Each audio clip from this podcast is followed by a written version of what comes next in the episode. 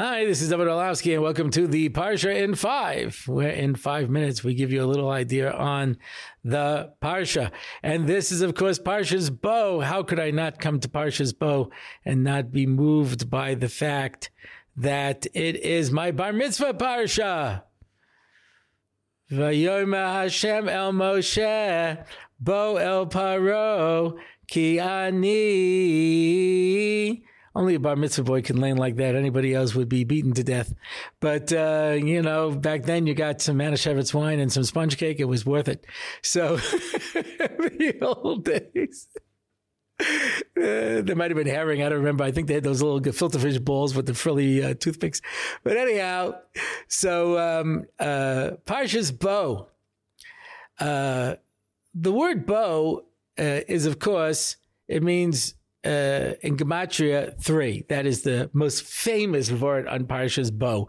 Parshas Bo in Gematria equals 3 because uh, it's um, uh, three Makos in this week's Parsha. The last three Makos are here. And that's Bo, Gematria. Yeah. If you want to flesh that out, you could point out that last week's Parsha there were seven. And of course, the first two letters of this week's Parsha spell out three. There's only two letters, but okay. If you go to last week's Parsha Ve'era, the first two letters spell out seven because there were seven makas. Huh? How's that? But anyway, um, but Bo is three. But you know, Bo, you could have written Av. and also equals three. You could have written Ah, you know. So, um, uh, so what's Bo? Bo is come. Come together. That's why it's Bays Aleph. Bays is two that become one. That's Bo.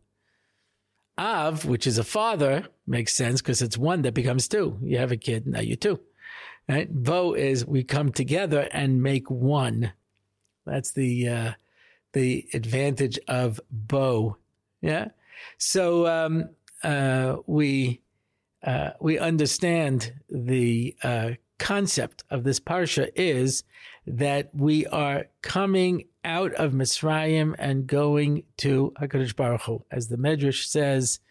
Paro says, "I'm transferring you from my rishus to Hashem's rishus." There's a Bo. There's us coming, and that explains, of course, why the parsha ends with the mitzvah of tefillin. A very strange thing with the mitzvah of tefillin, because it says you put it totafos bein einecha. And uh, I had always learned that the Karaites used to put their tefillin over here because it's bein einecha. I was teaching in Ohr Somayach once, and I had a kid who said he was a Karaite. He says it's not true. I don't know if he's the definitive Karaite, but uh, he might be a Kara wrong. But uh, but they put it over here. It's bein einecha. We put it up over here. So we say, well, if you follow up, it comes over here. But that's kind of strange.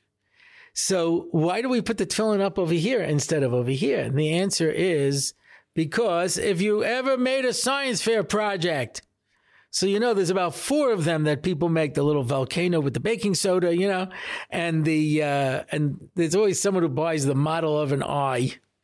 So as you probably know, you don't see over here. You see over here. This is the optic nerve. Yeah. Here, what you see are two separate images that are reversed and upside down. And they go to the back of your head through the ganglia.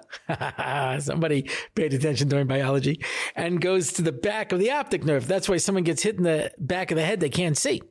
I don't understand what it has to do with anything because the optic nerve is here.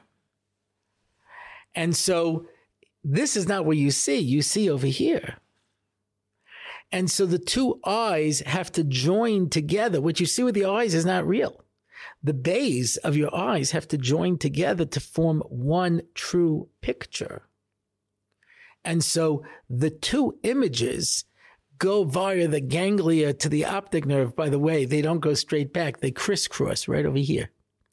This is literally bein einecha. This is where your images of your two eyes meet. And where you put the knot of the tefillin is the optic nerve because this is where you really see. Because The tefillin captures the fact that this world is the base that becomes the aleph. What does that mean?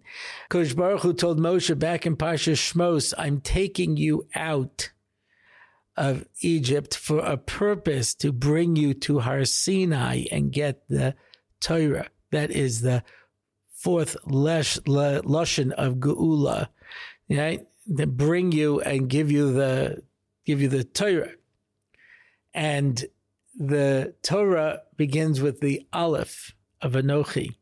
Creation begins with the Bays of Bereshis, because the whole Bays, which is two, has the purpose of becoming the one of Anochi, where we recognize Hashem Elokeinu Hashem Echad. Anochi, I am the Lord your God. I become one. And that's the whole message of Yetzias Mitzrayim. And this is, of course, the Parsha of Yetzias Mitzrayim. Have a good Shabbos.